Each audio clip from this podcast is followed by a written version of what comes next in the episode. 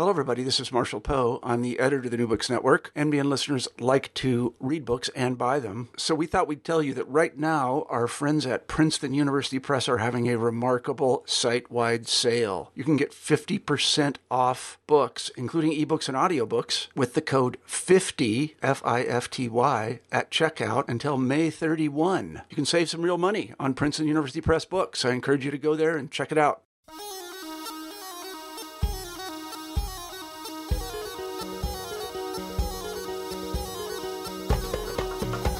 Hello, everybody, and welcome back to New Books in Middle East Studies. I'm James Dorsey, the host of the channel. Today, we'll be talking to Stephen Tankel about his new book, With Us and Against Us How America's Partners Help and Hinder the, the War on Terror. Stephen Tankel, welcome to the show. James, th- thank you so much for having me on. It's a pleasure to have you. I wonder if you could begin by telling us a little bit about yourself personally, your intellectual history. Uh, absolutely. So, I am an academic at American University in the School of International Service. I'm also a adjunct senior fellow at the Center for New American Security. Uh, when I to talk about my intellectual history um, is is in some ways to really tell the story of how this book came about. Uh, when I returned to to do my PhD in the War Studies Department at King's College London, uh, I, I, settled upon a topic that looked at at how uh, and and really why jihadist groups, for lack of a better term, that were in existence at the time of 9 11, but organizationally independent from Al Qaeda, did or did not adopt its uh, global agenda. Uh, and, and, I was, you know, very much focused on on terrorism at the time, uh, and also primarily on the Middle East. I'd lived in Egypt. I studied language in Syria.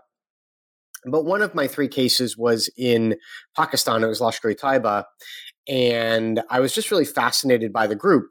Uh, and and they of course are the the group responsible for the 2008 Mumbai attacks, which took place uh, right before I made my first long trip to Pakistan and, and then to India for field research. And I came back with far more than I needed for a case study. So I, I ended up taking a break from my PhD. I ended up with far more on Lashkar Taiba than I needed for a case study for a PhD. And my supervisor encouraged me to put my, my dissertation on hold and to write a book about LAT, which I did. And, and through that, I became much more involved uh, in security issues in South Asia. So, you know, I, I didn't let the Middle East focus go, but I, I became very involved in, in looking at, at political and military and security issues in South Asia. Um, I finished the book. I, I, finished my my dissertation, which remained on that subject, uh, and I started working at American University uh, when I finished my PhD. And I thought that I would turn my PhD into what would then be my second book, but I continued to work on South Asia, and that resulted in my being invited to come in and work as a senior advisor uh, at the Department of Defense in what is called the Office of the Undersecretary of Defense for Policy. So I was the senior advisor for Asia and Pacific Security Affairs, working primarily on U.S. defense policy in South and Central Asia. And I had made a lot of progress turning uh, my book, which I thought was going to be primarily about how jihadist groups evolved and the influence of states on their evolution into into a book. Uh, but I came out uh, from that experience much more I wouldn't say interested, but aware of the importance of partner nations in how we pursue our security policies, especially in the counterterrorism space, and how some of these partners can be very, very difficult, how they can simultaneously help and hinder our efforts. And I thought that was both a more interesting question uh, by 2015 when I came out of DoD, uh, and a, a, more important one from a policy perspective.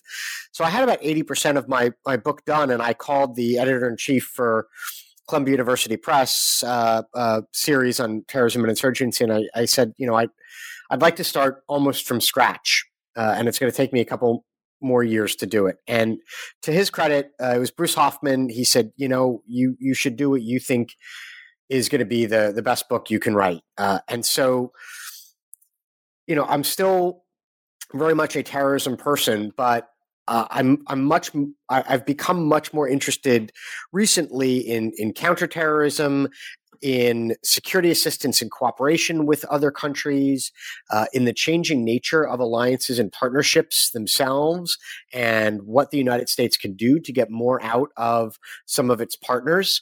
Uh, and that's really at the heart of the book that I've written. Uh, and, and I think, you know, very much the title gives it away with us and against us how partner nations help and hinder the war on terror. The idea that a lot of uh, America's critical partners, in this case, in terms of counterterrorism, uh, are simultaneously helpful and hurtful.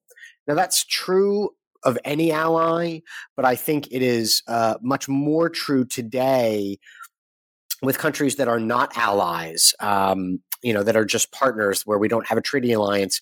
And it is much more true with issues like terrorism, where the threat is often external for the United States, but internal uh, for the country uh, that we're that we're dealing with, um, and where the solutions are not just military, but also very often go to the heart of of the the nature of a country's polity. Uh, and so that's sort of where I, you know, a, a lot of where my research is going today. Uh, you obviously have the great advantage that you've both looked at this as an academic, but also as a government official, and have therefore seen uh, both sides of the coin. I mean, what strikes me, and it's it's an excellent book, and congratulations on that. What what what strikes me, and correct me if I'm wrong, that there really are, I guess, three underlying themes in a sense, in terms when you look at cooperation with countries that have been problematic, uh, like Pakistan, like Saudi Arabia, are problematic at least from a from a U.S. perspective. Uh, one is just simply what is terrorism, definitions of what is terrorism, and uh, definitions of in terms of using violence or force and whether or not that has to be exclusively uh, a state organization, uh, with other words, a military and intelligence service, a law enforcement, or whether uh, non state actors are legitimate actors. The second thing that I think comes out of this book is just very different perceptions. You know, you talk about the paradigm shift post 9 11 where where the U.S. perception of political violence, terrorism, changed, but it didn't change on the other side of the uh, uh, uh, of the equation. And the third thing that struck me, and this may be my conclusion, was that to really not only manage the partnership ultimately, but also to try and resolve problems you're really talking about resolving either uh, domestic issues or interstate relations, for example, in the in the case of India and Pakistan. But that strikes me as the three really underlying themes of the book that you then illustrate extremely well in case studies. Thank you. Yeah, so I think those themes are, are definitely prevalent, uh, and you know, it, it's it's always great for me to hear how other people have interpreted sort of what I was trying to to to put forward, and I and I think the the three areas you identify uh, get get at the heart of a lot of that, and I I. I I would take each one in turn. The first is for me, you know, the definition of terrorism is is something when I when I teach my students, I always tell them, you know, in the the class that I teach on terrorism and counterterrorism, that we are not going to spend the semester trying to define terrorism because people have been trying to do that for decades upon decades and nobody can come to agreement. The United States government can't even come to agreement within itself over what terrorism is. Um, and so I think that's been an issue that's been with us for a long time. Uh, what I, what I, one of the things I think I was trying to put across was the idea that the, excuse me, one of the ideas I was trying to put across in terms of the definition, you know, when, when one talks about definitions of terrorism, and I didn't get into it too much uh, in terms of the definition itself, was the broader idea that this is political violence. Uh, and I, I, you know, I have a line in there that is, and I'm of course paraphrasing, you know, th- that essentially says when we talk about counterterrorism, we tend to get caught up in the mechanics of it. We tend to think about this very mechanistically. But it's important to remember that what we are trying to counter is political violence. The reason why we've had so much trouble defining terrorism is because it's such an, a political hot button problem. Uh, you know, terrorism is is is something that that that is is so hard to define because of the politics that are wrapped up in it. And yet we sometimes think about counterterrorism as if it, it could be sanitized and devoid of politics. And so one of the things that I was really trying to put forward is that counterterrorism, for all the um, the importance that that that can and should be placed on professional communities working together um, and relationships between intelligence services and militaries and diplomats and what have you.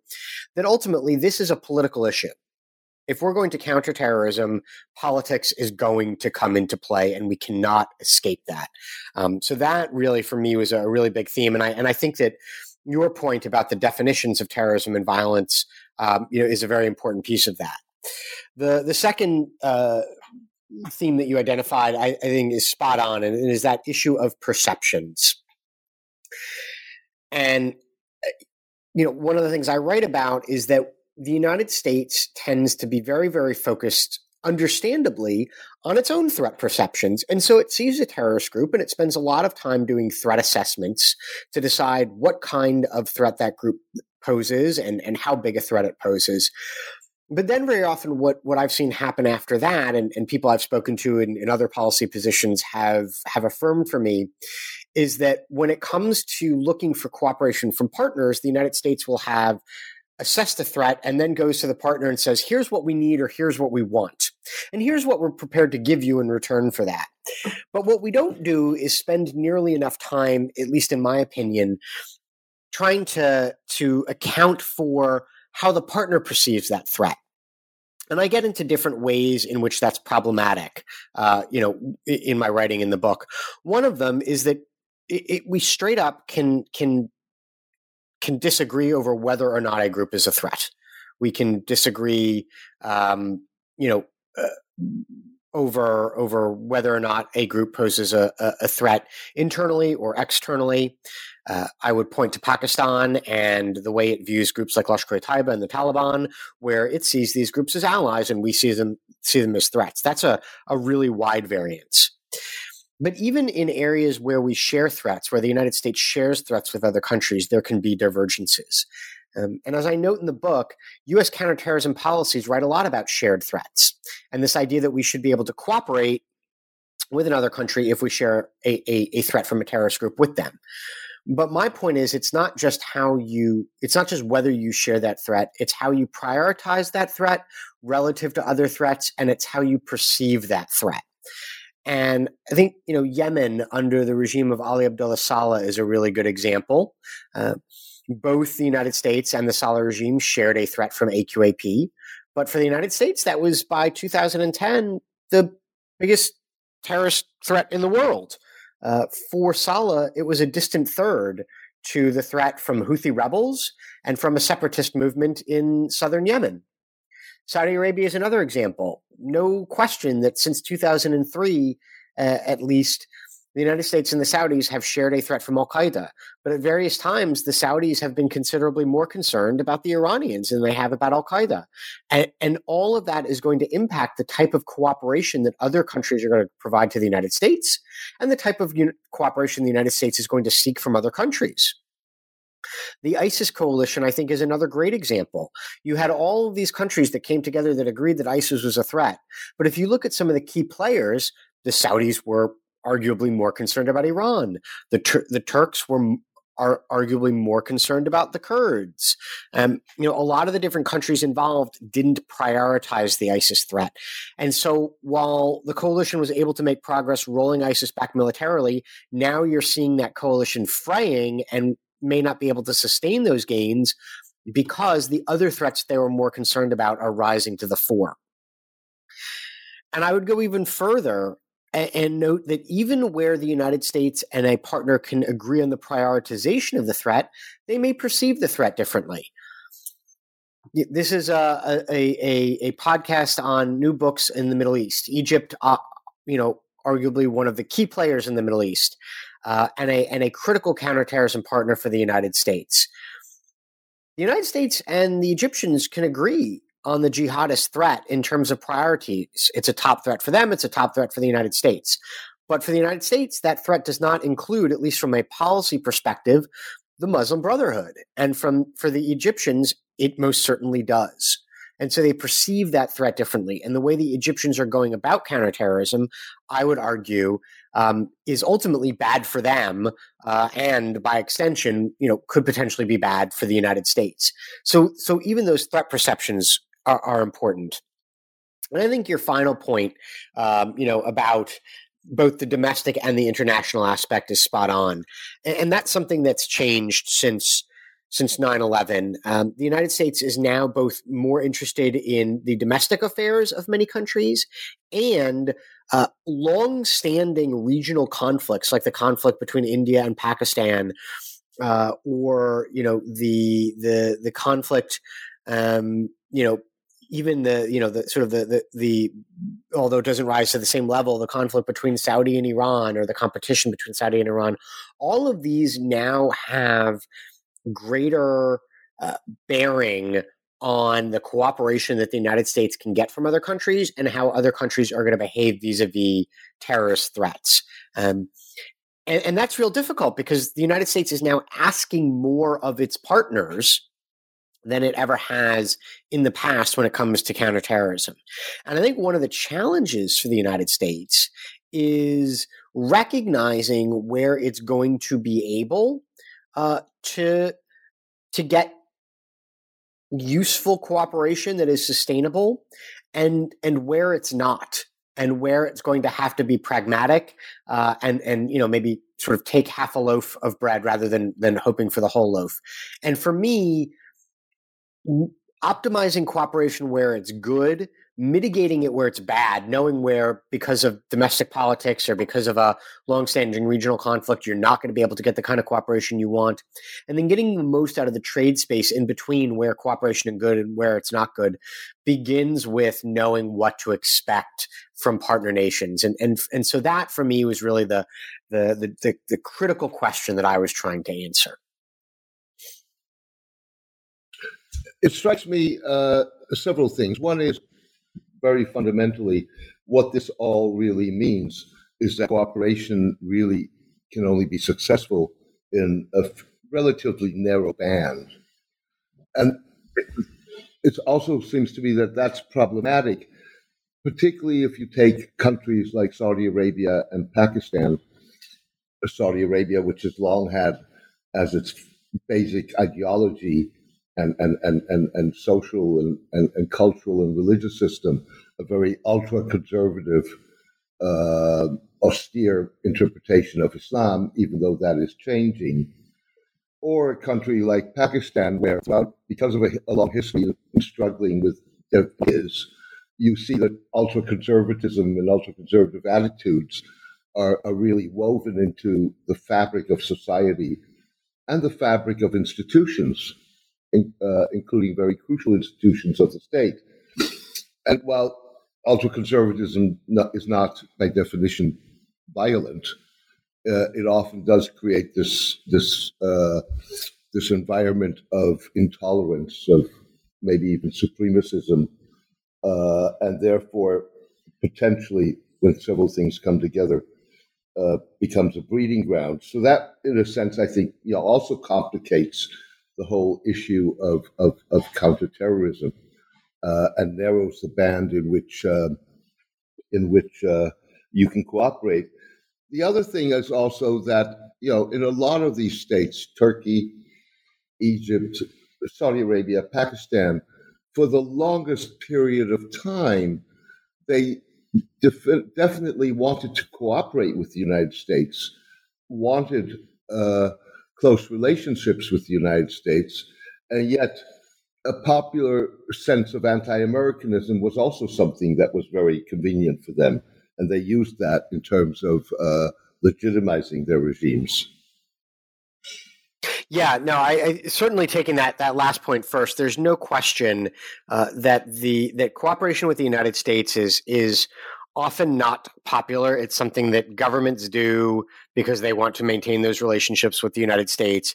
It is not popular on you know to, you know to you to the, on the so-called street, um, and and it's certainly the case that in in some of these countries, uh, governments or security services or militaries in the case of Pakistan deliberately stoke that anti-American sentiment, uh, you know, with one hand while cozying up to the United States, you know, on the other hand. Um, and and that's done for a variety of reasons. It it's it it helps them sort of put off uh, tough requests because they can point to uh, you know anger on the street. No, we you know we we can't we can help you on this area, but we can't help you on that area because it's going to anger our population.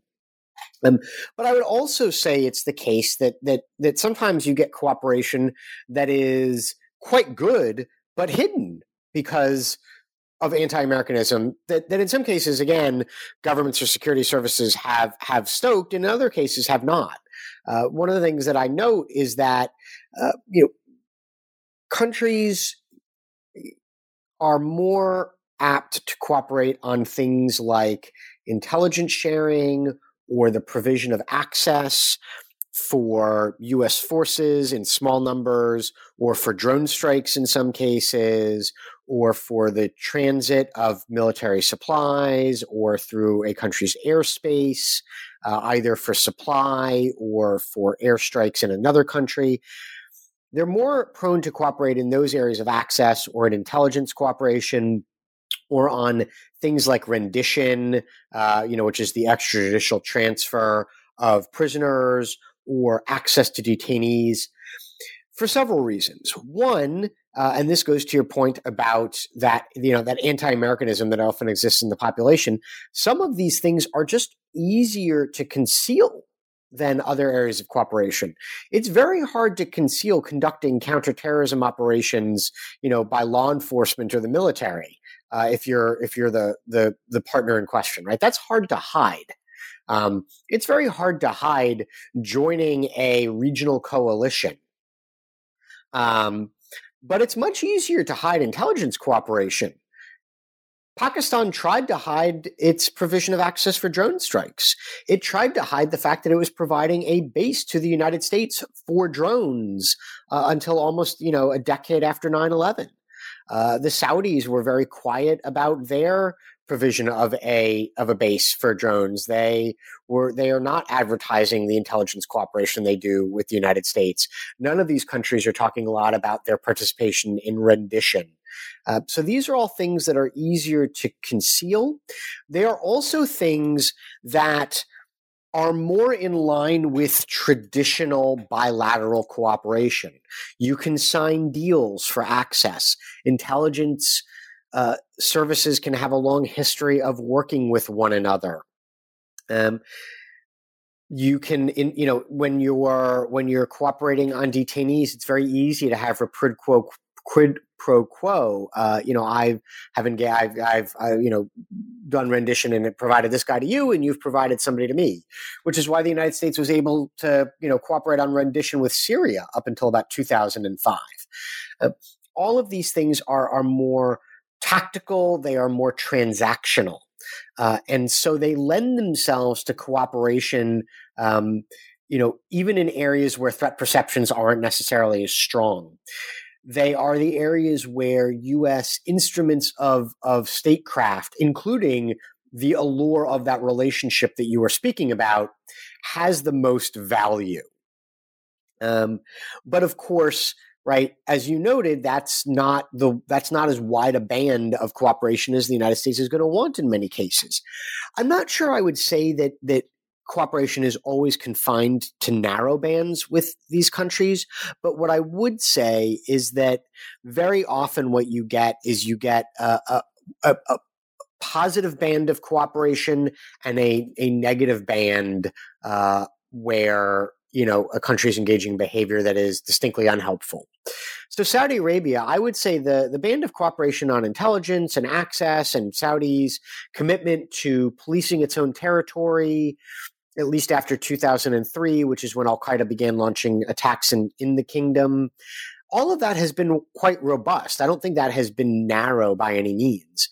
But unfortunately, you know, while Saudi cooperation in terms of domestic counterterrorism operations, uh, to include even efforts to combat terrorist financing, which, although still far from perfect, are much more robust now than they were 15, 16 years ago, um, and intelligence cooperation, all of that. There's there's been quite a lot there, really, you know, uh, over the last decade and a half. But unfortunately, at the same time, the Saudis have simultaneously done a whole lot to export Wahhabism, uh, which, you know, although, as you noted, you know, an ultra conservative, uh, uh, you know, brand of Islam is not, you know, does not necessarily translate into terrorism, has, I think, at the very least, been the mood music to which a lot of the jihadists have danced. I mean, not for nothing that after ISIS took territory uh, and wanted to administer schools and didn't have its own books, it just used books from the Saudi system. Um, you know, so so the Saudis have been exporting, you know, Wahhabism uh, for decades. They have, you know, been encouraging people to go fight uh, on foreign fronts for decades, uh, and uh, you know, and and and more recently, they've been engaged in you know an intervention in Yemen, which arguably uh, makes the fight against AQAP more difficult. Although uh, recent reports suggest AQAP, uh, Al Qaeda in the Arabian Peninsula, for no, those not familiar with the acronym, uh, haven't necessarily been able to take advantage of the conflict as much as some of us had feared. Um, so, you know, I would say that sometimes you do get these narrow bands of cooperation, but sometimes what one gets uh, is broad cooperation in one area and and and but also really broad bad behavior in in other areas. Uh, sorry.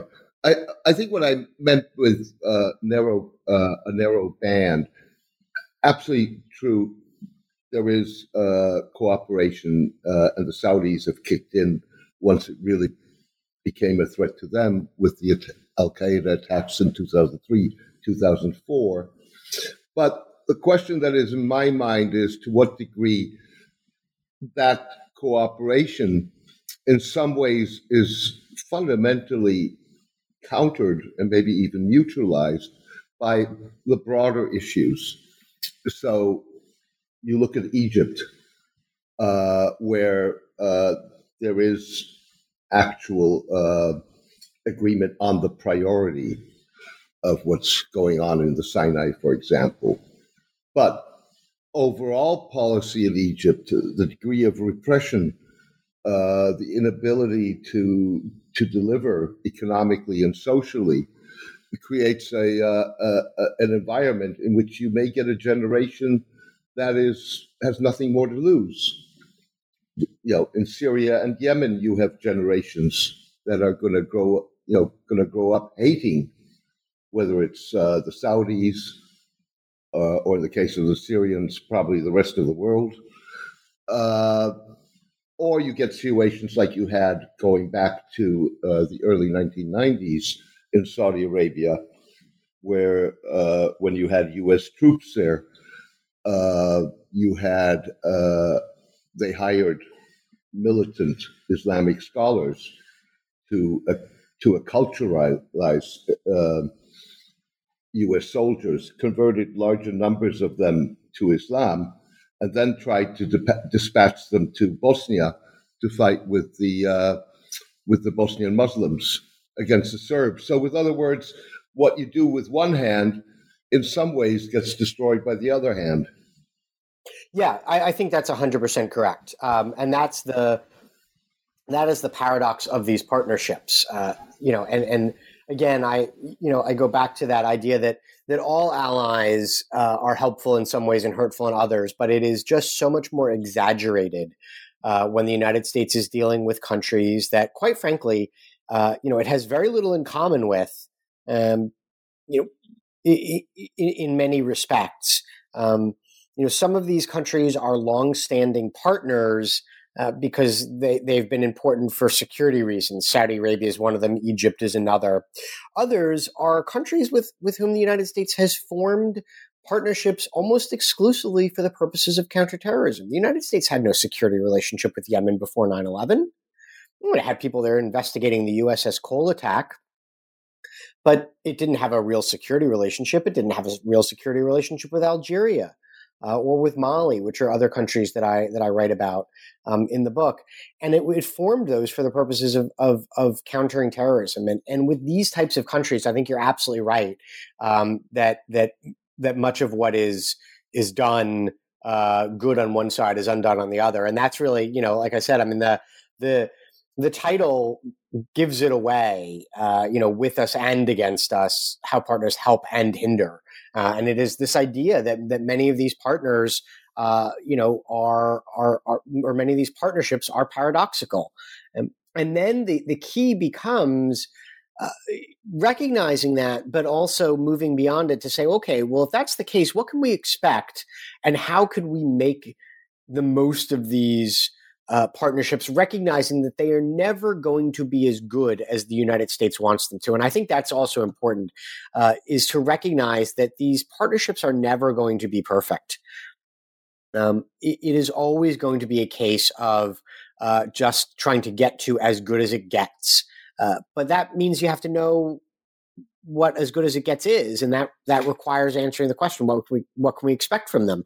And that's what i really tried to do and i and i did that. You'd mentioned those perceptions before and i, I did that in several ways. The, the, the first was by um, you know looking at how the United States and a and the partner in question uh, prioritized and perceived both the terrorist threat in question, uh, you know, and other threats in relation to that to that terrorist threat, and then also looking at how the partner perceived that terrorist threat in terms of both its usefulness and the threat. So you can have terrorist groups that a partner sees as low utility, high threat, well, they have a belligerent relationship like the Egyptians do.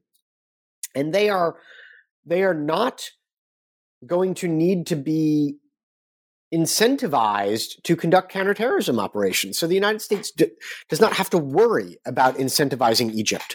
Sometimes we think, I think in the United States, that if the that, that if security assistance declines or the United States uh, you know, pressures Egypt too hard, that Egypt Egyptian counterterrorism operations are going to decline, and that's probably not the case. They're going to do it regardless because it's in their interests to do it. Um, that's a very different situation than the Pakistanis and the Haqqani network, where it's high usefulness to the state and low threat uh, unless the Pakistanis were to turn on the Haqqani network, uh, which is you know one of the most lethal arms of the Taliban insurgency in Afghanistan, and and try to to you know to to attack them, which the Pakistanis are not going to do because they don't want to turn what is a useful ally for them into a threat. And in that case, no amount of security assistance that the United States provides is going to change the Pakistani strategic calculus.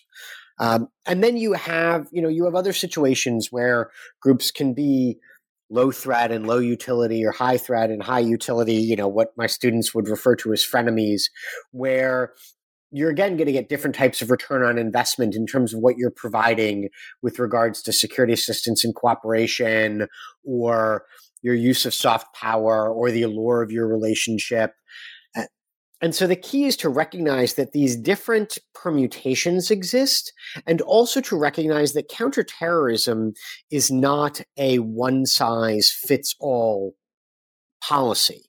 Um, some of my academic colleagues, when I was writing the book, sort of pressed me to try to quantify that. They said, Stephen, can you rank, you know, um, on a scale of one to three or one to five or one to 10, you know what you know how these partners are good or bad partners and i said no i couldn't do that because the united states doesn't want the same things from every country.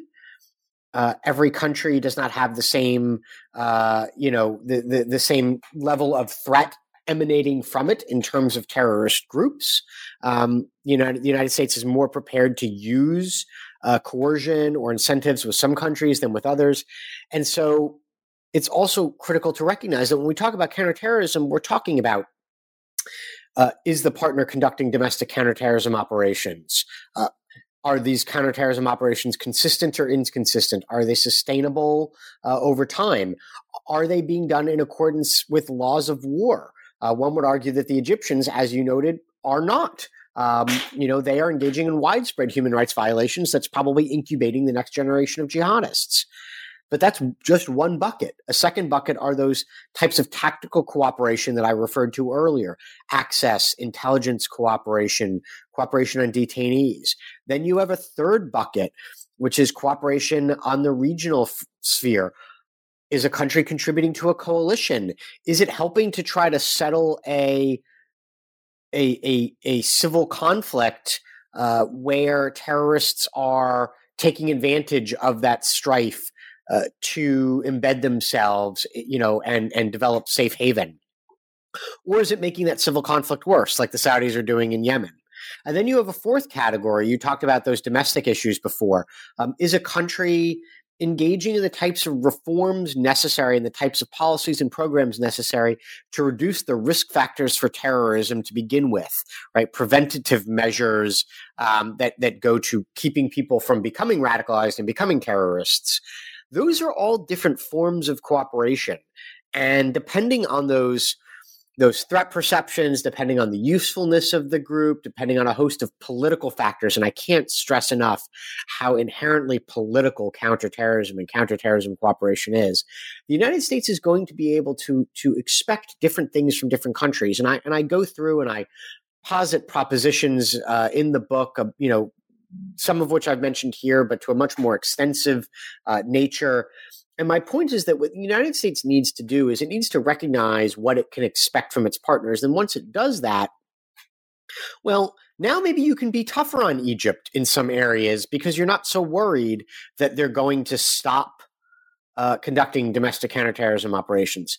And with the Pakistanis, you're not going to try to buy their cooperation against the Haqqanis because you recognize that that's not possible.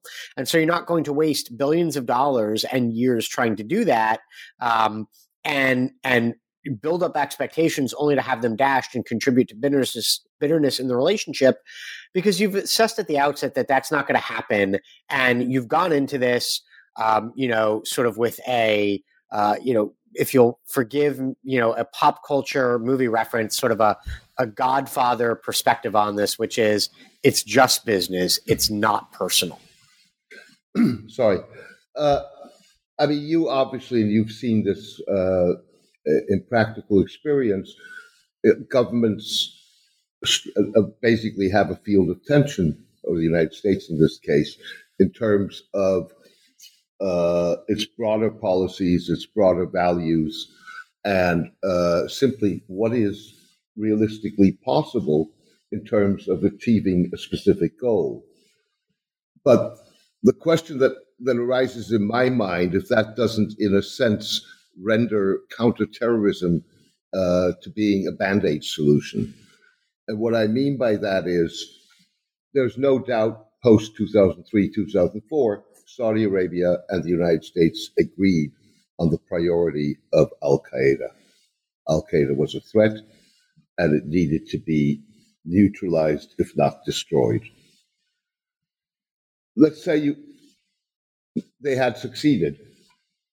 The United, you know, so Al Qaeda had been wiped off the face of the earth. Uh, the problem would still exist. So at the same time, Saudi Arabia in the 1980s, 1990s was uh, supporting groups like Sepah Sahaba, uh, which were virulently anti Shiite and attacking Shiites and Iranian targets. And until today, they are supporting the a more violent offshoot of the group, Lashkar Jhangvi, in Balochistan. And they've pumped enormous amounts of money into that. So, with other words, you saw, or you know, the Islamic State, which has been uh, seriously weakened, uh, but still is capable of launching all kinds of attacks. Uh, and so the question really, really arises whether counterterrorism is sort of like a firefighter. You put out this fi- fi- fire, but you're creating or potentially uh, uh, creating another fire, and so you keep on keep on putting out these fires rather than trying to resolve a, a fundamental problem.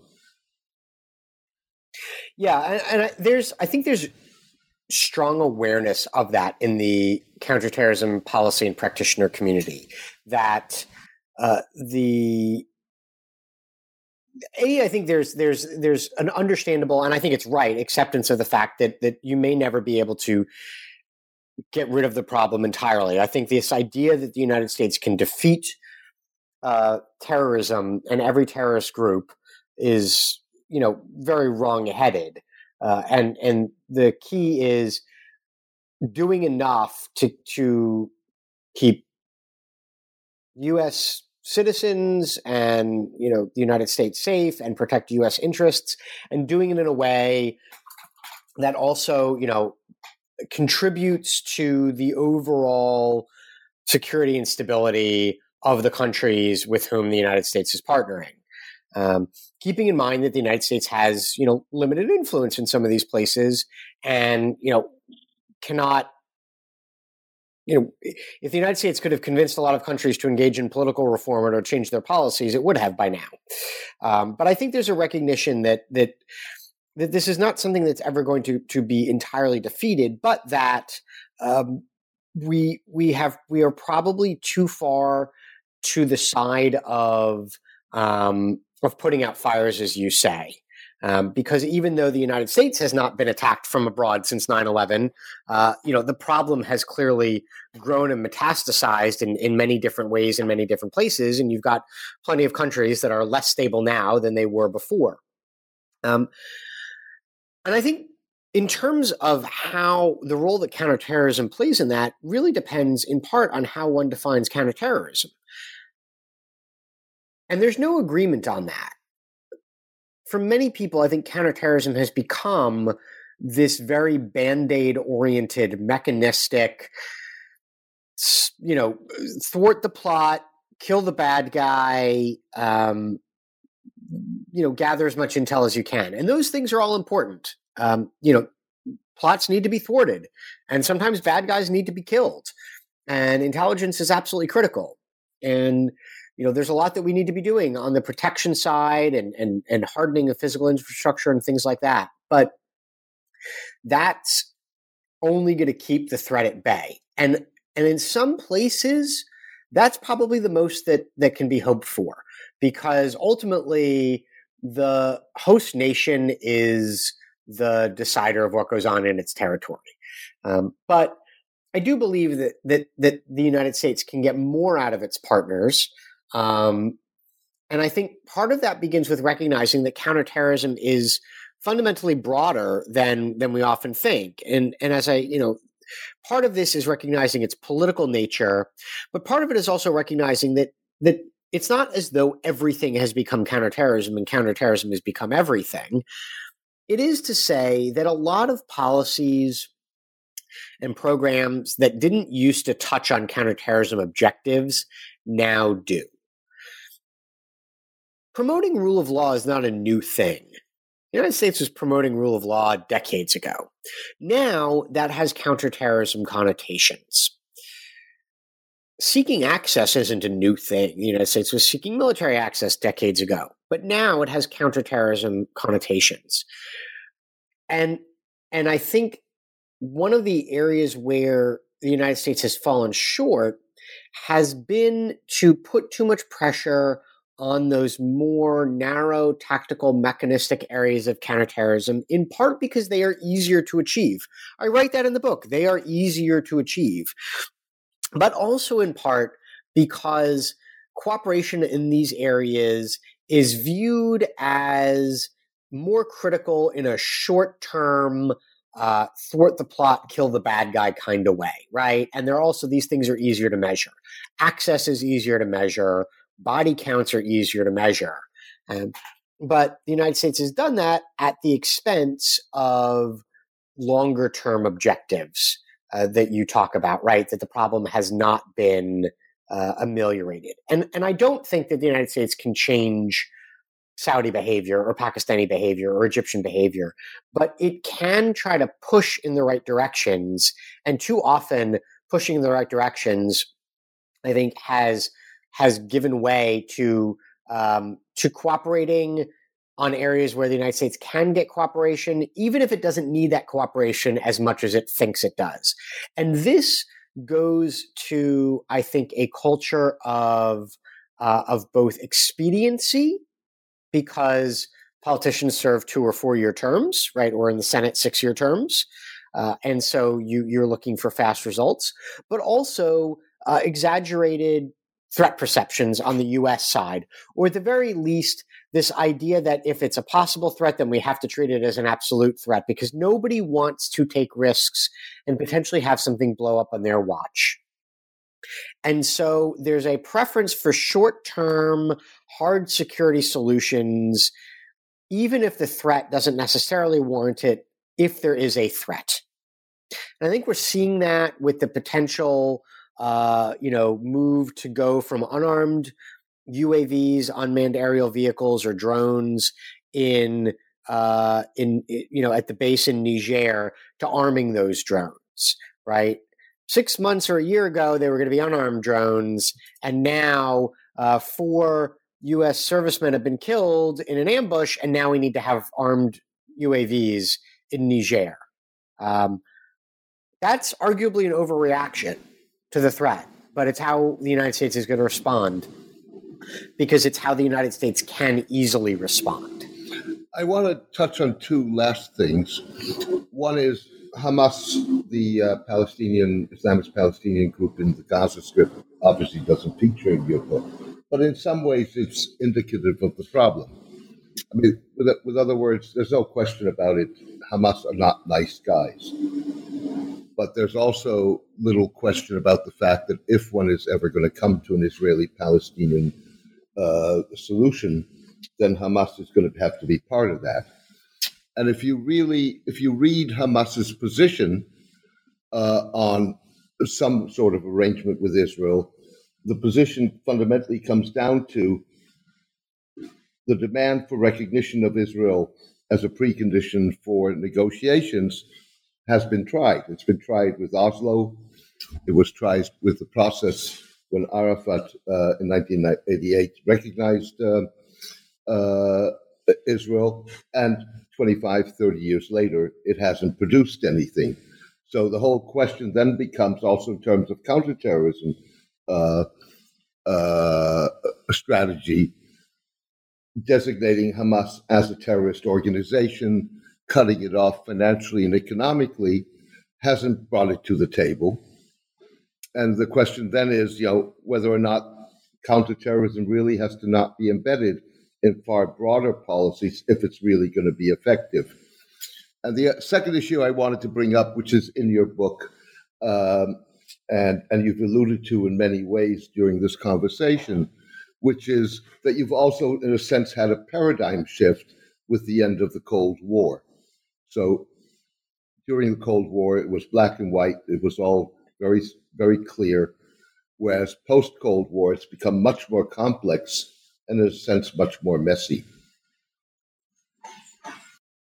Yeah, um, so let me take the Hamas one first, and, and I'll have less to say on that just because I'm not a, a Hamas expert, and so I, I'm always leery of wading too far in where uh, you know I don't have the the data and the on the ground experience to to support what I have to say.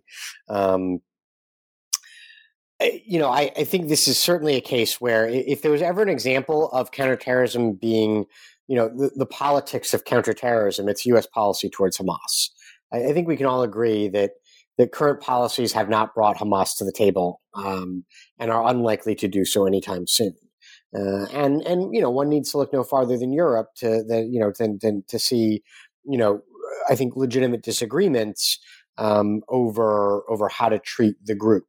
Um, you know, look, I, I, see Hamas as a terrorist organization. I, I, believe that it is, and I also believe that it is, um, you know, the the the the elected or was elected to lead in Gaza.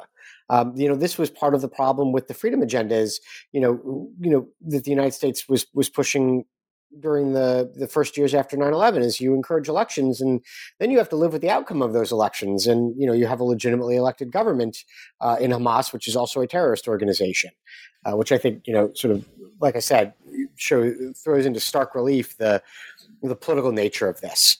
Um, if i can throw something in here.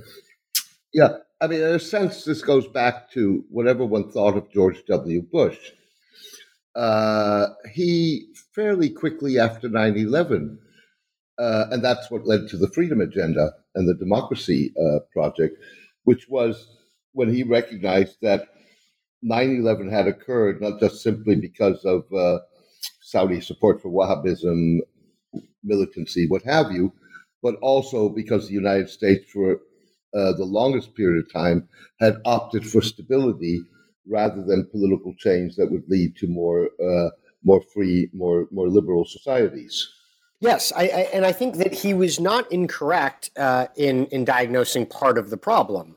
Uh, unfortunately, pushing democracy is not, you know, an immediate shift. To, an immediate shift to democracy is not necessarily the solution to that problem. There's there's a, a really strong body of research that shows that you that you don't want the democratic transitions when they happen are often messy and violent and that they're more prone to be messy and violent if you have not built a base uh, or a foundation first uh, of, of reasonable governance adherence to rule of law and things of that nature.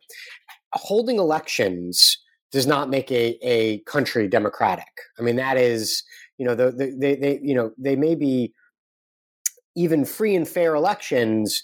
You know, that is not a strong democracy. Um, you know, a strong democracy is a democracy that also has governance, that has rule of law, um, that has strong civilian institutions, uh, you know, that is respectful of human rights, all of those things. And there, there was not a lot uh, of that involved with the freedom agenda. Uh, there was also not a lot involved with with addressing, you know, many of the other uh, you know risk factors for for for terrorism. Uh, so you know, I, I I commend the you know the recognition of the need for political reform, but I thought that the the prescription for political reform was incomplete, and then of course the the approach to actually achieving that political reform was was not executed uniformly at all. Um, you know, there was some pressure on Egypt, and then that pressure pretty much receded. Uh, the United States at no time tried to pressure Pakistan to hold free and fair elections uh, when it was, you know, being ruled by a military dictator who'd taken power in a coup uh, two years before 9/11.